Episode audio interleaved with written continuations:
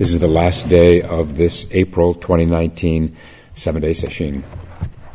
And we'll uh, continue with our koan from yesterday, uh, part two of uh, commentary on the koan Hyakujo and a Fox, number two in the Mumonkan. It's uh, one of the longest koans, one of the most loaded with uh, interesting material. Uh, so one didn't want to try to cut it short yesterday.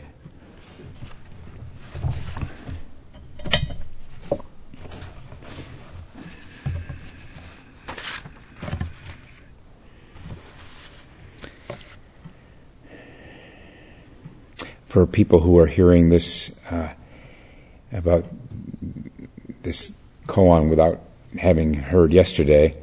Uh, very briefly, it's about a uh, it's a it's a legend, a, a myth about uh,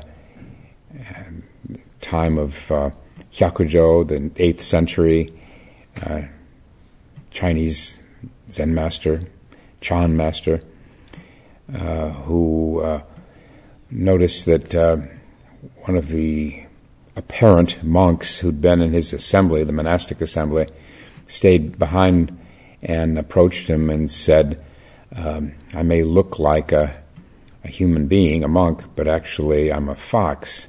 I used to be the head of this monastery, the abbot, and uh, I made the mistake when someone asked me a question of uh, being of going wrong. The question was, does the enlightened person fall under the chain of cause and effect or not? And I said, he does not. And as a karmic consequence of that, I've been reborn 500 times as a fox. Now please, Master Hyakujo, give me the turning words to release me from this fox body. That's where we left off yesterday, hanging from a cliff. And uh, Hyakujo, so he puts the question again to Hyakujo. Uh, does, can the enlightened person fall again under the chain of cause and effect? And Hyakujo answered, he does not ignore the law of causation.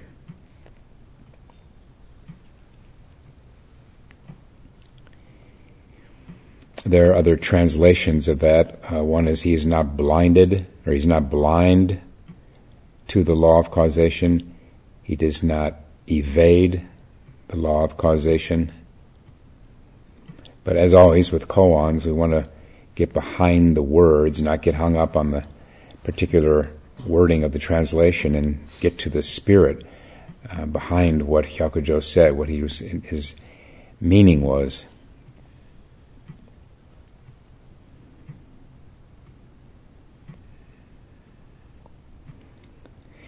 And at these words, uh, the Fox former abbot uh, immediately awakened.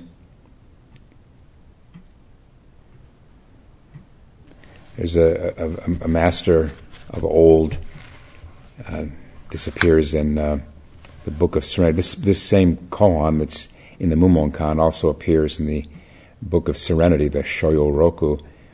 And uh, a master in there commented, the wild fox leaps into the company of the golden lion.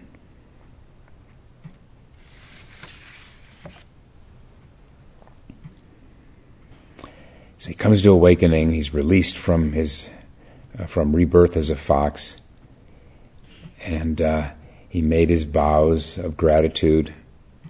And he says, "I am now released from rebirth as a fox, and my body will be found on the other side of this mountain." And he asks, I won't go into this in verbatim, he asks that he be buried as a dead monk, and uh, Hyakujo follows through with that. Now, we can't really go any further in this without mentioning rebirth, which uh, is anything but uh, accepted by many people. Even many people who come to Sesshin may uh, not accept it um, or may just think, well, it doesn't, it's not really my concern uh, whether I believe in rebirth or not, which is good because you don't have to believe in rebirth to practice earnestly and come to awakening. It's a much bigger deal in Tibetan Buddhism from everything I've gathered in reading. Uh, that there are those who insist, very seasoned pra- practitioners in Tibetan Buddhism, who insist that you can't come to enlightenment without believing in rebirth, which strikes me as nonsense because awakening is has nothing to do with a belief. It's losing, losing our false beliefs, uh, getting beyond beliefs, beyond everything we've learned, our conditioning. But uh, the koan, uh, it's, it's hard to to make sense of it unless uh, outside of the context of rebirth. Um, I have no question that uh, rebirth is a real thing, that um, death is not an ending, birth is not a beginning. And for those who are dubious about rebirth, just consider what is it in nature, in the natural world, that just ends without transforming into something else.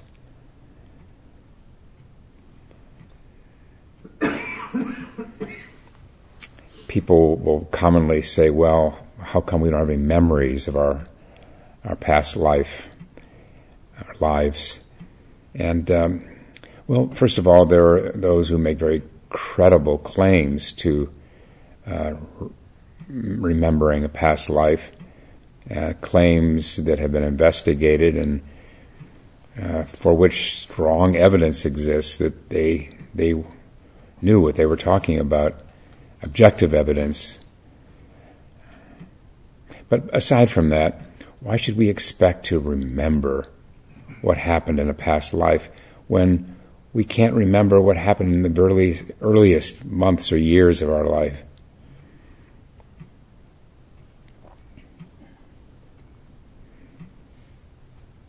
my earliest memories when I was three and had my tonsils out. I've heard from other people who've had uh, uh, memories, they say, from even earlier age. But uh, that's no basis for uh, rejecting rebirth. Just to just to distinguish between reincarnation and rebirth, uh, reincarnation posits a soul that then inhabits different bodies over time, an, an enduring, unchanging, eternal soul. And there's no such uh, belief in in Buddhism of anything that's unchanging. Uh, and so then the question always comes up: Okay, then what is reborn if not a soul? And the answer is there's no thing there's no substance. In Buddhism, rebirth, as distinguished from reincarnation, is not the transference of a substance, an entity, but the continuation of a process, process we call karma.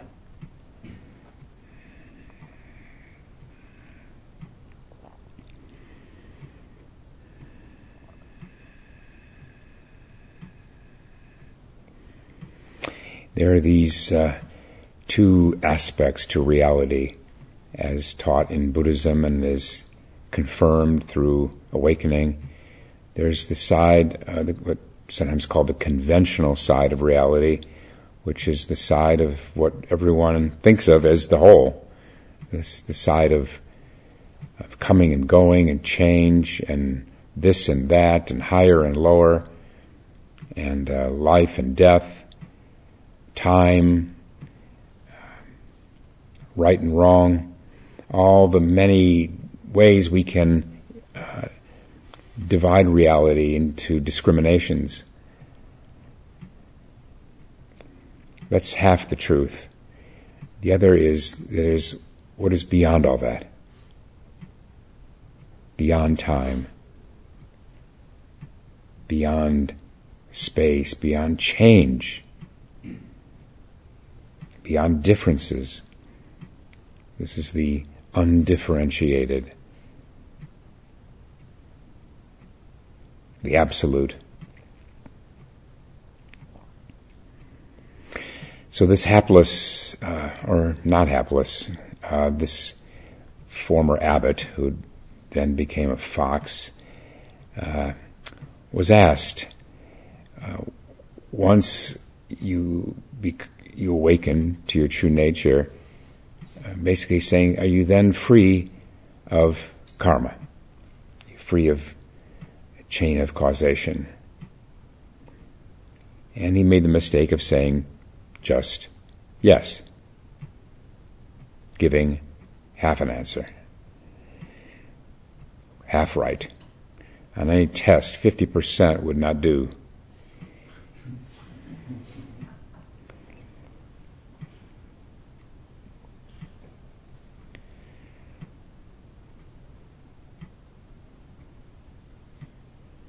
But then, what does awakening confer? What does it grant us if we are still subject to the chain of causation, of karma?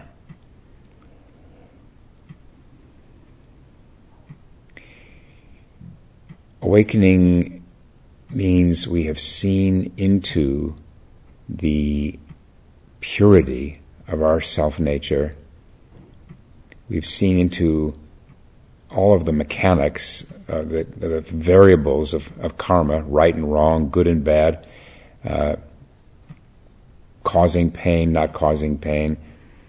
We've seen what is beyond all that. That is the absolute side of, of things. And as well, we've seen that into the, nat- the, the, the self, we've seen into no self. And we've seen, at least as a glimpse, that there is no one, ultimately, there is no one who uh, sows uh, painful karma or reaps painful karma. There's no permanent self in there. And this is what gives uh, karma its dynamic nature. As we're not, we're not stuck with the self. The self is reforming all the time, especially with the help of of our practice, where we are uh, detaching from thoughts. It's it's giving way to thoughts that binds us to this wheel of suffering, karma and suffering. Now, of course, the the enlightened woman or man uh, suffers pain. Uh, Roshi Kapleau used to say, if you, if you cut the finger of an enlightened person, it bleeds. There, cause and effect. So you can't say in an absolute sense that we're, we do, are not subject to cause and effect. Uh, but with the insight into the, um, the other side, what is what is beyond suffering, uh, then we have the freedom to experience it differently and not react in the same way. It's reaction that is karma. It's karma literally means action and reaction. And we have we've opened up the space and this isn't only through awakening, it's it's to some degree just through practice, serious practice, we can open up a space where we're not just reacting. So, uh, the obvious example is what we go through in sesshin with physical pain. Um, the the ordinary uh, response, a reaction when we're in pain, is to fight it or flee it, somehow react to it. Whereas through the power of Zazen, we have the ability to see that this pain is really no pain in the sense that it has no substance to it. It comes and goes.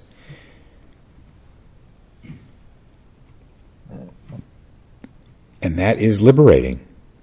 Maybe only to a small degree at first, but we come to see that pain is, there's no pain out there. There's no objective pain. It's all subjective. It depends on the, the person experiencing it.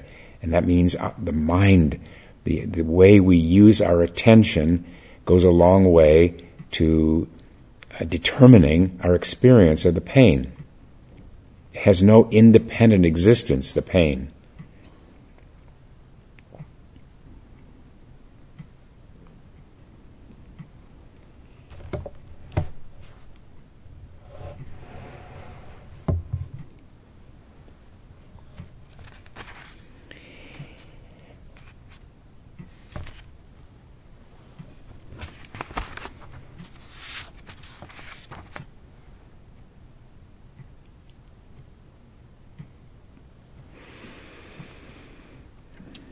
I uh, found a, a, uh, passage, a couple passages in um, a great book on Korean Zen uh, called The Collected Works of Chinul. Chinul is uh, sort of the the patriarch of uh, Korean Zen.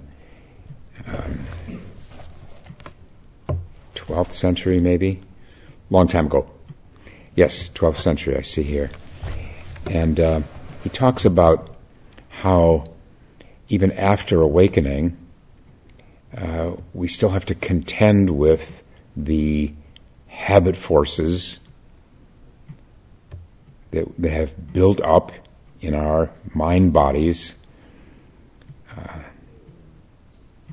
and uh, I'll read this passage. Although he has awakened to the fact that his original nature is no different from that of the Buddhas, the beginningless habit energies are extremely difficult to remove suddenly, and so he must continue to cultivate while relying on this awakening. Through this gradual permeation, his endeavors reach completion. He constantly nurtures the sacred embryo and after a long time he becomes a saint. Well, we don't have those. Um, so that footnote here on nurtures the sacred embryo.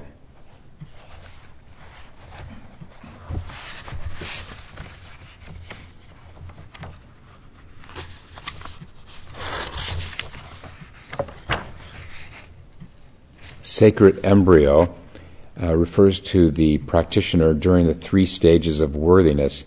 In, in Korean Zen texts, the phrase constantly nurture the sacred embryo refers to subsequent practice after the initial awakening, during which the inchoate embryo of Buddhahood is nurtured until finally the fetus matures and is born into the family of the Buddhas.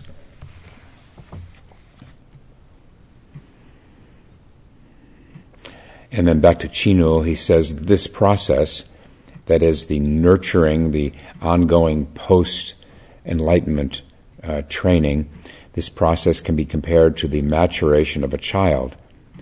From the day of its birth, a baby is endowed with all the sense organs just like everyone else, but its strength is not yet fully developed. It is only after many months and years that it will finally become an adult.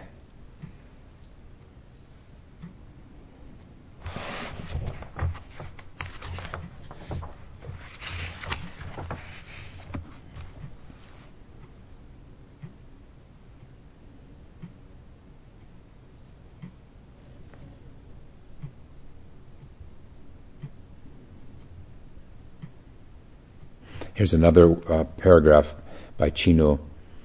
For innumerable kalpas without beginning, up to the present time, ordinary people have passed between the five destinies, coming and going between birth and death.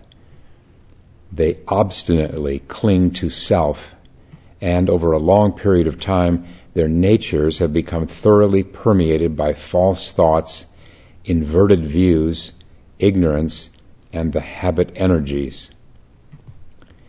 Although coming into this life, they might suddenly awaken to the fact that their self nature is originally empty and calm and no different from that of the Buddhas, these old habits are difficult to eliminate completely. Consequently, when they come into contact with either favorable or adverse objects, then anger and happiness or propriety or impropriety blaze forth. Their defilements are no different from before. And he says, as it is said, although the person who has suddenly awakened is the same as the Buddhas, the habit energies which have built up over many lives are deep rooted. The wind ceases, but the waves still surge. It's a very eloquent phrase. The wind ceases after awakening, but the waves still surge.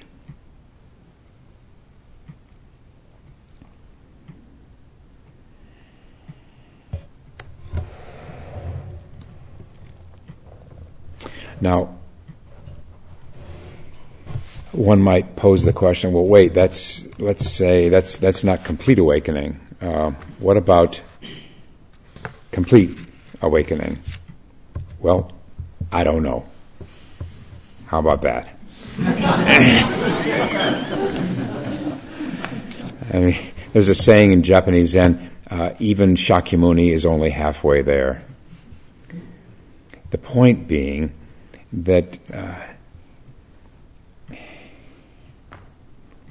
we're all on the way.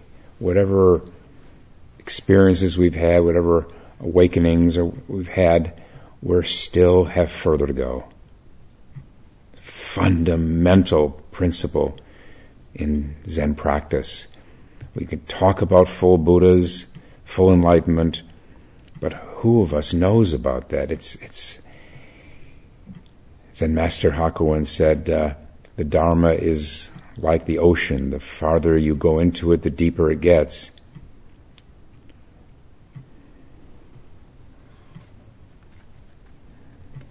Zen Master Dogen said, uh, if you think you've gone all the way, keep going. You only get it when you're halfway.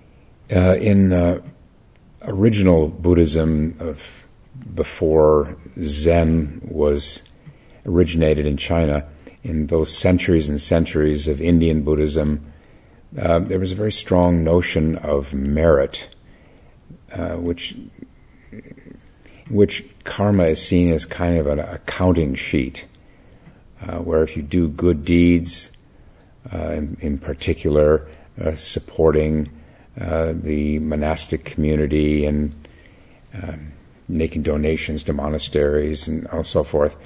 But any good deeds, really, uh, then you're you're creating good karma. And if you um, don't uphold, if you engage in misconduct, don't uphold the precepts, then you're creating bad karma. And uh, even to this day in Asia, uh, there is a strong belief uh, that um, in this accounting sheet. And uh,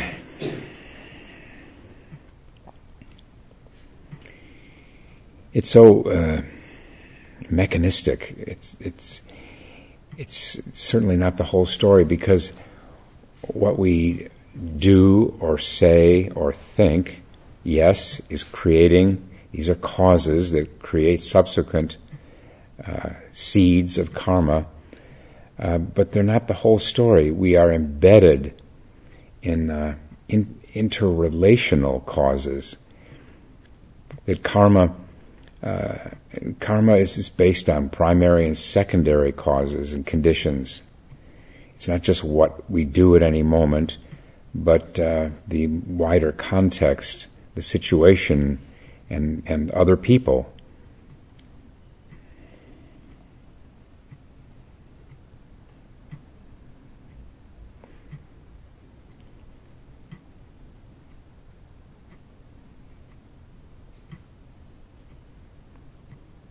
There is a, a notion in in Asia, maybe more South Asia, that uh, the more pain you subject yourself to, uh, the um, better, more you're expiating karma. And uh, the Buddha had something to say about this. Um, this is from the book uh, Stories of the Spirit, Stories of the Heart, uh, Parables of the Spiritual Path from Around the World. And uh, here's the story. The Buddha in his travels encountered a Jain. Uh, Jain is a religion uh, in India, maybe Southeast Asia, that is not uh, completely dissimilar to Buddhism. Uh, it's uh, very much based on uh, non injuriousness, non harming.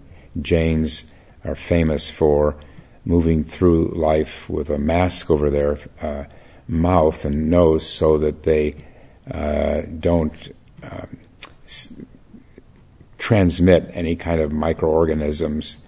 Uh, rather, they don't kill any microorganisms. Uh, the Buddha in his travels encountered a Jain whose practice consisted of standing still on one leg. This is a real thing. I saw a photograph once in a newspaper about a, a guy in India who was standing on one leg. They stand on it for months, um, and the the leg that is uh, held up actually withers. Um, so he's standing still on one leg. The Buddha asked him, "Would you tell me why you are doing this? What will this practice of standing on one leg do for you?" The Jain replied, through this practice, I am working out my karma. It will free me of all past karma. The Buddha asked him, How much have you worked out so far? The Jain replied, I could not say. Good man. The Buddha then asked, How much karma do you still have left to work out? The Jain again replied, I do not know. Lastly, the Buddha asked him, but how will you know when you have finished working out your karma? The Jain could only again answer, This I do not know. At this reply, the Buddha spoke to him, saying, It is time for you to set aside this practice and to understand the path to the end of suffering. It lies within the truth of each moment, here and now.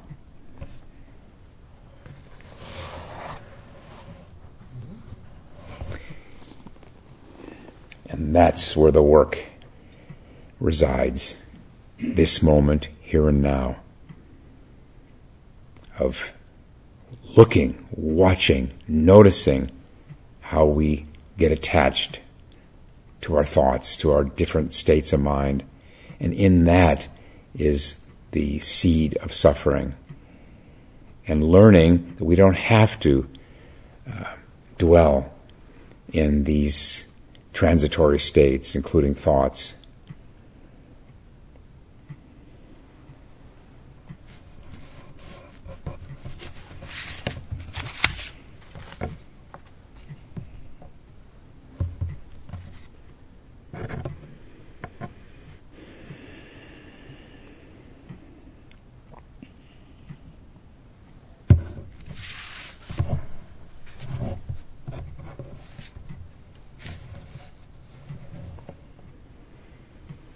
In the Hakuin chant that we did a little while ago, uh, we recite his words, the gateway to freedom is Zazen Samadhi.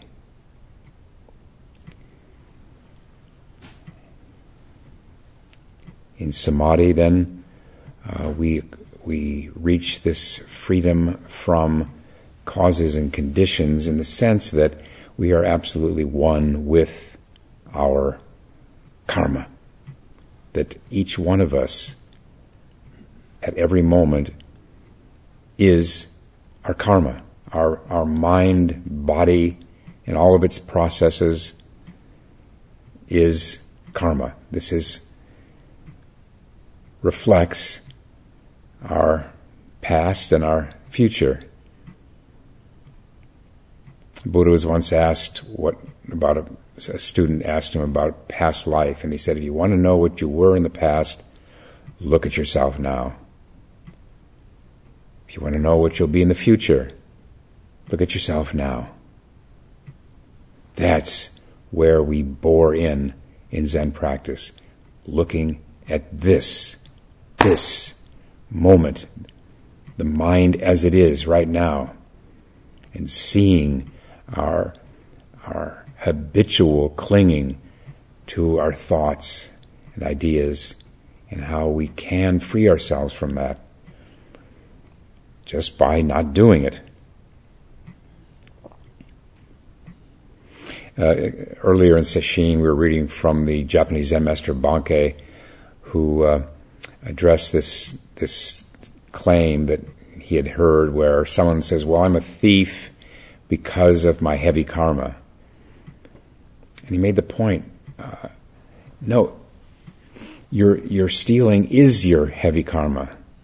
Don't just create, imagine that uh, we're just on the on the effect end of karma at every moment, both cause and effect are fused.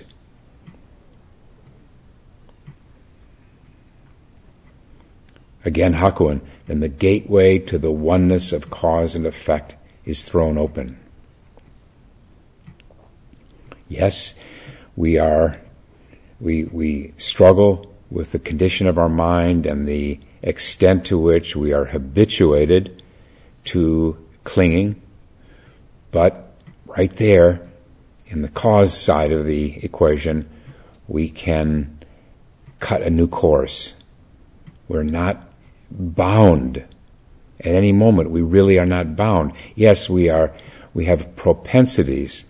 Uh, we have tendencies. And other other words for that's those are words for karma. Also, we have propensities to keep doing what we've always done, but within there is, at each moment, we have the freedom to not do that.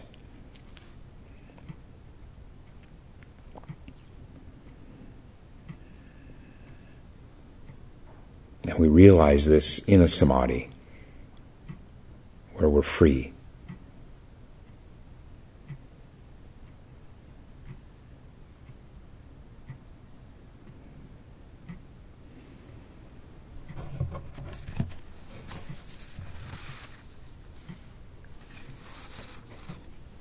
I think of karma with this phrase, this statement of Thomas Jefferson the price of liberty is eternal vigilance.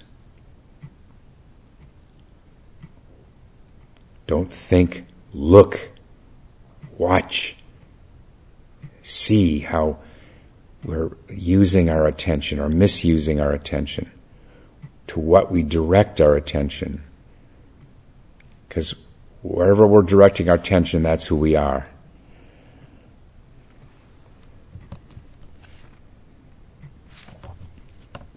To continue with the uh, the koan, it says in the evening, uh, Hyakujo told the monks the whole story of the the, the fox abbot and and all. And then uh, his one of his leading disciples, Obaku, asked the following question: This old man made a mistake in his answer and suffered rebirth as a fox for 500 lives, you say. But now, suppose every time that he answered, he had not made a mistake. What would he have become? Hyakujo replied, Just come closer to me and I'll tell you. Hyakujo um, yeah. And then Obaku went up and slapped Hyakujo. And Hyakujo clapped his hands, laughing, and said, I thought that only the barbarian's beard is red, but I see that you are a barbarian with a red beard. It's a pretty opaque statement that the student has to uh, come to understand in Doksan. What's interesting is uh, uh, another translation, uh, instead of barbarian, it was fox.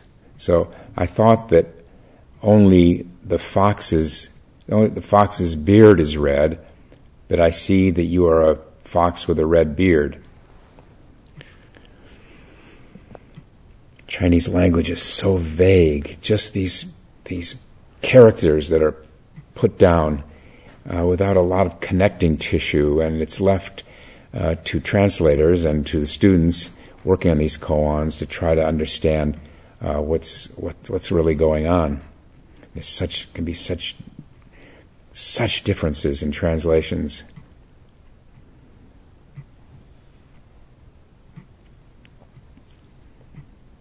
Suppose every time he answered he had not made a mistake, what would he have become?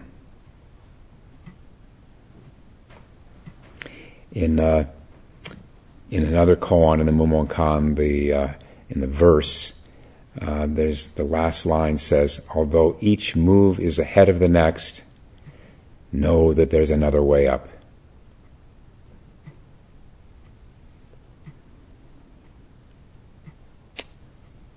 Although we are part of this chain of cause and effect at every moment. Know that it's not, it's not fate. We are not bound. Karma is a dynamic process. We are in flux. There, this is what this understanding of no self means that we are not bound. There's nothing, no one there to be bound we can work and rework ourselves, change these habit forces.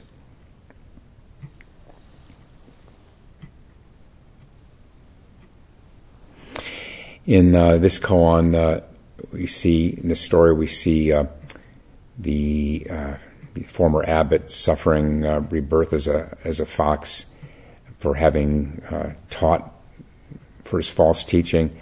There's another koan where the master, after a three month training period, he says to his leading disciples, I've been teaching this whole time, now tell me whether my eyebrows are still there. And uh, this is not giving too much away to say that this is a reference to, it became a, a, uh, a slogan that if you teach falsely, then you lose your eyebrows. And it goes back to um, the the incidence of leprosy, where leprosy is seen, of course, as a state of very painful karma, and uh, in which you lose your your eyebrows, among other things, and uh, and so that's the linkage. You know, if you teach, teach falsely, then uh, you go to you have to suffer the same consequences as someone else who goes to hell. Now, Mumon's commentary. Not falling under the law of cause and effect, why was he turned into a fox? Not ignoring the law of causation, why was he released from a fox body? If in regard to this you have the one eye to see into this, you will know that the former head of the monastery did enjoy his 500 lives as a fox. Wonderful point.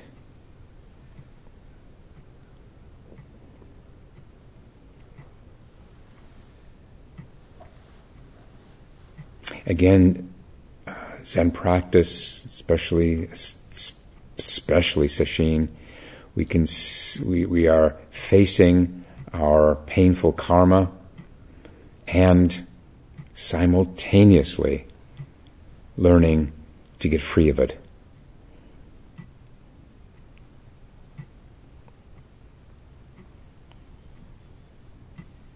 by not dividing the mind, not separating ourselves from what arises, what we encounter, physical pain, emotional pain. This is the way. becoming one with it, not fighting it, not fleeing it.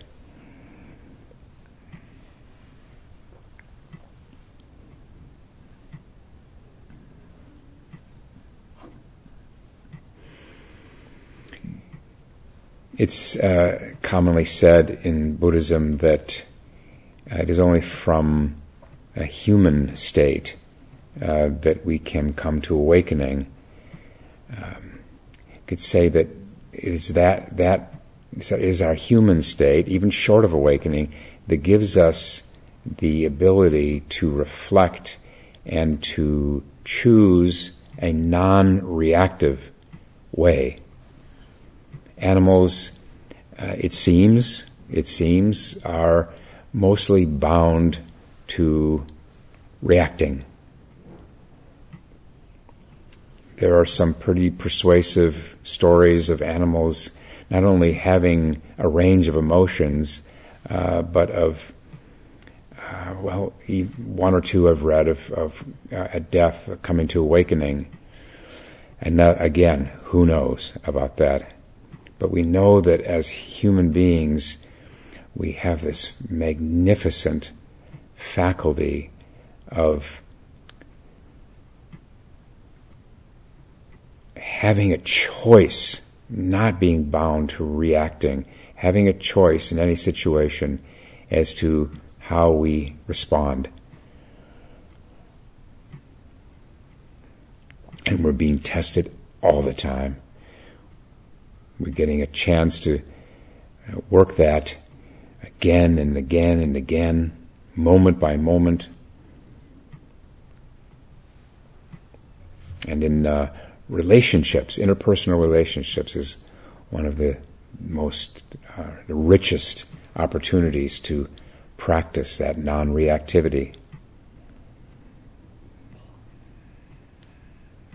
And then finally, Mumon's verse not falling, not ignoring two faces but one die. Die is in singular of dice. Two faces but one die. Not ignoring, not falling. Hundreds and thousands of regrets.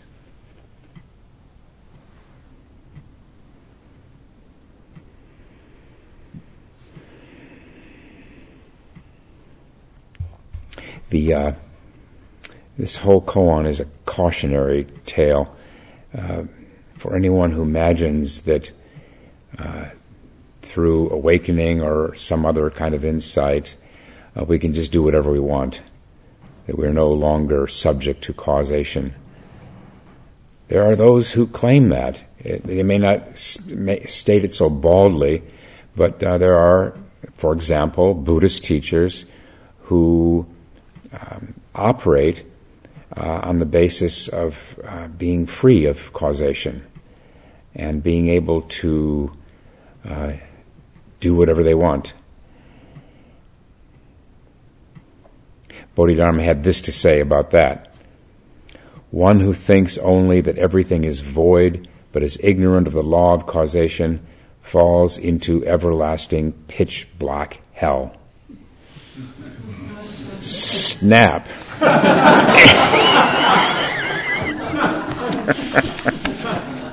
That, that's the idea is that because everything is empty, and let's remember that side of the coin, because everything is empty, um, that nothing really matters. Um, can do whatever we want. This is this is their notion of freedom,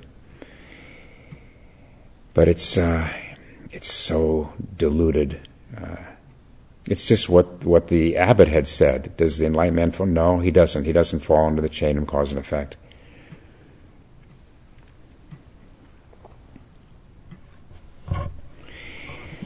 Our time is up. We'll stop now and recite the four vows.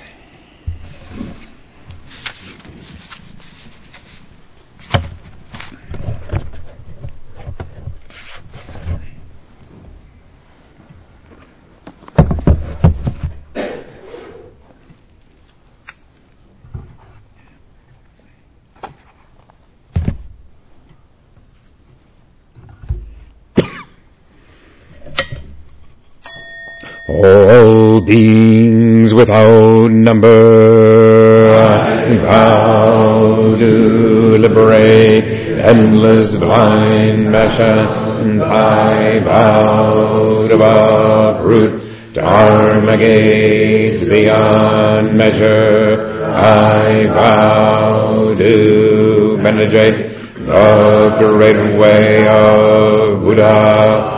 I vow to attain all beings without number. I vow to liberate endless blind passions. I vow to uproot dharma gates beyond measure. I vow to penetrate the great way of Buddha. I vow to attain all beings without number. I vow to liberate endless blind passions. I vow to uproot dharma beyond measure. I vow to penetrate the great way of Buddha, I vow to attain.